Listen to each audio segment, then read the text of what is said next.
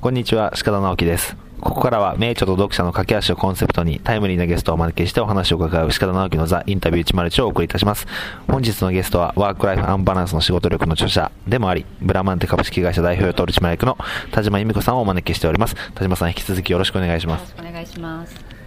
いやーじゃあ後半ということでですね、はいあの前半はまあいろいろと出会いのエピソードからそうですね田島さんのはい。アンバランス時代のお話を伺ったなと思うんですが、はい。えー田島さんのですねあの人生に影響を与えた一冊ということで、お伺いしたいんですけども、はい。今日はどんな一冊をご紹介いただけるんでしょうか？はい。えっ、と、私がですね、働いてる時に読んで非常に影響を受けた一冊ということで、えー国家の品格をご紹介したいと思います。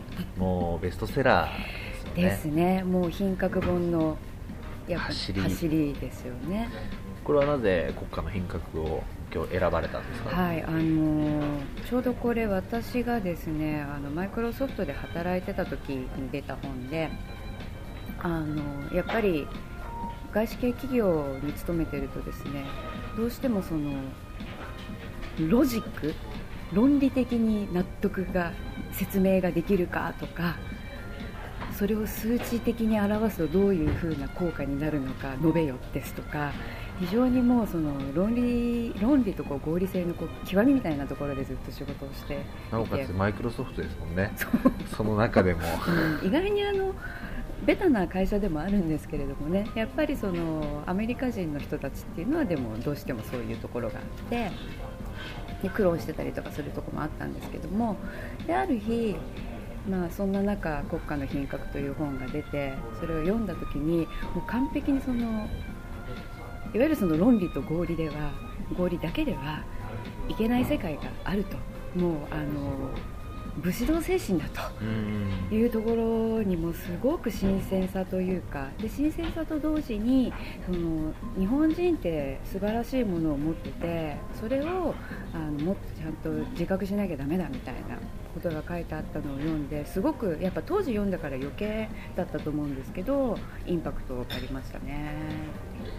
やっぱそこからこう合理性だとかいロジックだとかではなくてやっぱ日本人のこう見えないうん、力というか見えない概念はい。の重要性がまたそうですよね。影響を受けて、うん。でその後の人生にまたはい。何か影響があったと、そうですね。そのやっぱりあの分かりやすいというかその論理的に正しいことがあの一番正しいみたいなあのことじゃなくてもいいんだなと、まあ、ビジネスですからもちろんそういうことも必要ですけれどももっとその情緒的なことですとかあのそうですね気持ちみたいなものっていうのを仕事に持ち込んでもいいんじゃないかなというのはその時に思いましたね。その考え方っていうのは多分ワークライフアンバランスの仕事力にも反映されてるうん、と思うんですよね。はい、あのー営業成績だとかはい。自分の出世だけがうん。その仕事じゃないみたいな、はい。やっぱそこに自分でどれだけアドレナリンが出るぐらいうん。熱中できるかとか、はい。没頭できるかっていう、はい、ある意味で、ね、自分の仕事に対する、うん。なんと仕事道じゃないですけど武士道じゃないですけど、そうですね。なんかやっぱその絶対にやらされてる感っていうのは持ってなくって、あの思い入れどんなに大変でもやっぱり思い入れっていうのがあったと思うんですね。それがすごくあのエネルギーになってたのかななんて思ってますけど。なるほどですね、最後はちょっと可愛くきましたね。はい、はい、ちょっと恥ずかしかったんでなんか。じゃあ、あのー今回田島さんにお会いするときに、はい。実は一つだけぜひ聞きたいなと思ったことがあってですね、はい。あのー僕12月にちょっと大きな失恋を経験したんですよね。あのーでその時にまあ田島さんにインタビューをお願いするときに、まあこれからはあのーワークライフにアンバランスに行きたいとはい。いうことをメールでお送りしたらですね、はい。あの返信が来て吉田さんあのワークライフにアンバランスな方がうんうん。逆に魅力的な男性になりますよというようなメールがました。あれはそういうことでよろしいんでしょうか？間違いありません。その今ね、あのワークライフに、まあ、熱中するということとい恋愛の関係についてちょっとお伺いしたいんですけども、はい。あの仕事に熱中した方が男性って魅力的になるんですか？あの男性も女性も同じだと思うんですけどやっぱりあの何かに打ち込んでる姿ってすごくいいオーラが出てると思うんですよね。だから、まあ、仕事じゃなくてもいいんですけれどもやっぱりあの普段ね、あの日中長い時間を費やしている仕事という場においてそれだけこうアドレナリンが出るぐらい打ち込んでればもうオーラがもうずっと出てるって。いいオーラが。いいオーラがもうモテホルモンが。モテホルモンがはい。必要ですよね、出てると思うんですよ。で実際にやっぱりあの、まあ、あのす仕事をできる方っていうのはすごくやっぱり私も見てて魅力的だなと、うんあのまあ、仕事ができるっていうよりかはやっぱ仕事を通じ仕事に対する真剣度合いがすごくやっぱり魅力的かなっていう。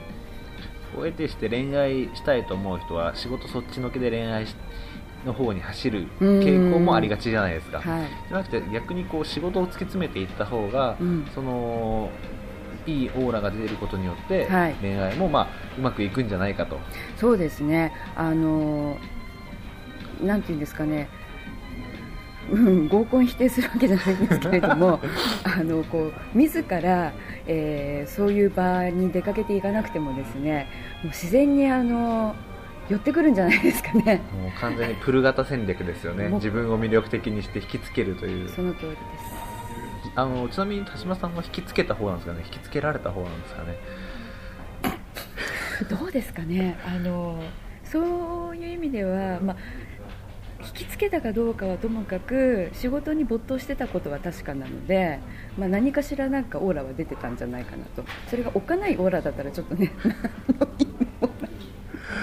いやでも実はあの先日、はい。あの旦那様のはいあの本田直之さんにお会いした時に、はいはい。田島さんに今度お会いするんですけど、何か気をつけた方がいいことありますか？っていうことをおお尋ねしたんですね。はい。そしたらですねあの体育会系だから。っていうところをすごく強調されていて。やっぱそういう上下関係じゃないですけど礼儀とか礼節とかっていうのをすごく大切にされる方なのかなって思ったんですけど。しますねされますよね、はい。っていうのはやっぱりもともと茶道をやってたっていうお話もあったと思うんですけどはい。そういうところからも来るものなんでしょうそうですね。あの茶道をやってる時は私はいまだにあの一番下っ端なんですね。もう皆さん私よりも年上のお弟子さんばっかりで。あもう多分一生お茶のそのお弟子さんの中ではもうペーペーなんですけれどあものマイクロソフトではもう活躍されて今は代表取締役やりながらも、はい。茶室に行くと一番もうそうなんです。逆になれるというか。うん。あのそうですね。逆になれるのであのある意味ほっとしたりとかも しますよね。ペー。ペーでいることの心地よさみたいな。あの茶道っていうのは、はい。その共通して僕はいいなと思うことはやっぱりその姿勢だとかっていうのはある、まあ、仕事ができる方の中で言うと、はい。そういう精神だったり、まあ、外国日本問わずえ共通してえうん。通用するスキルの一つだと思ってるんですよね、はい。だからぜひ鹿田さん学んだ方がいいよってよくうん。言われるんですけども、はい。まあ、茶道っていうのは田島さんがやられてるんですけどいいもんですか？いいもんですね。あの茶道っていうのがでもここを語り始めると多分私長くなっちゃうんですけど あの総合芸術なんですよね。うん。あのお茶のそのどういうふうにお手あのお茶を立てるかっていうことだけじゃなくてそのお茶室の中にそのどういった道具を持ち込んでどういった掛け軸をかけてお花は何を生けてっていうのを全てそれが全部それぞれの組み合わせが理由があるとかそういったもうあのそういいろんなもいろんな芸術が混ざったものですしうん。あとはやっぱり歴史をかけて作り上げられたやっぱりあのルールとかっていうものが、まあ、ある意味究極の合理性を持ってあの作られてるんですね。究極の合理性。究極の合理性ですね。もうそのこのこの手がここの位置にあるのはこういう理由があってこれが一番無駄がなくて一番綺麗に見えるから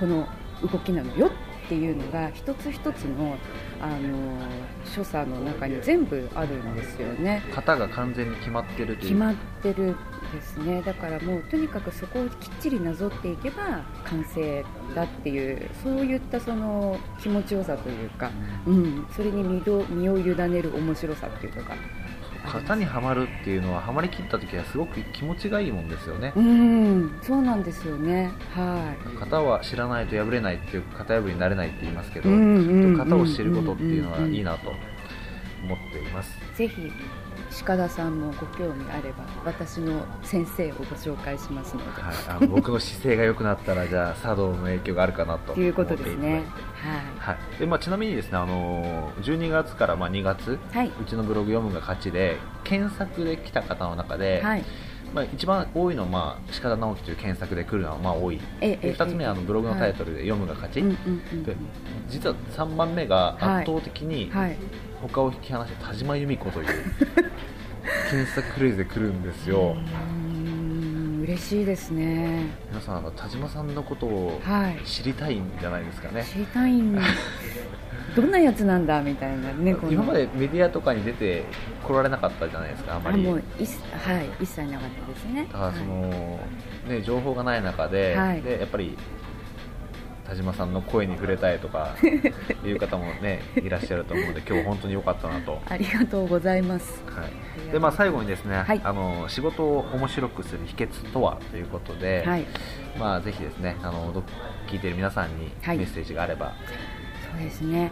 仕事を面白くする秘訣あのー、2つあって、えー、と1つはやっぱり、あのーなんとかその今の自分の仕事に対して、えー当事者意識を持ちながら持ちつつその当事者意識の中でこう今の仕事がに思い入れがうん、思い入れですね。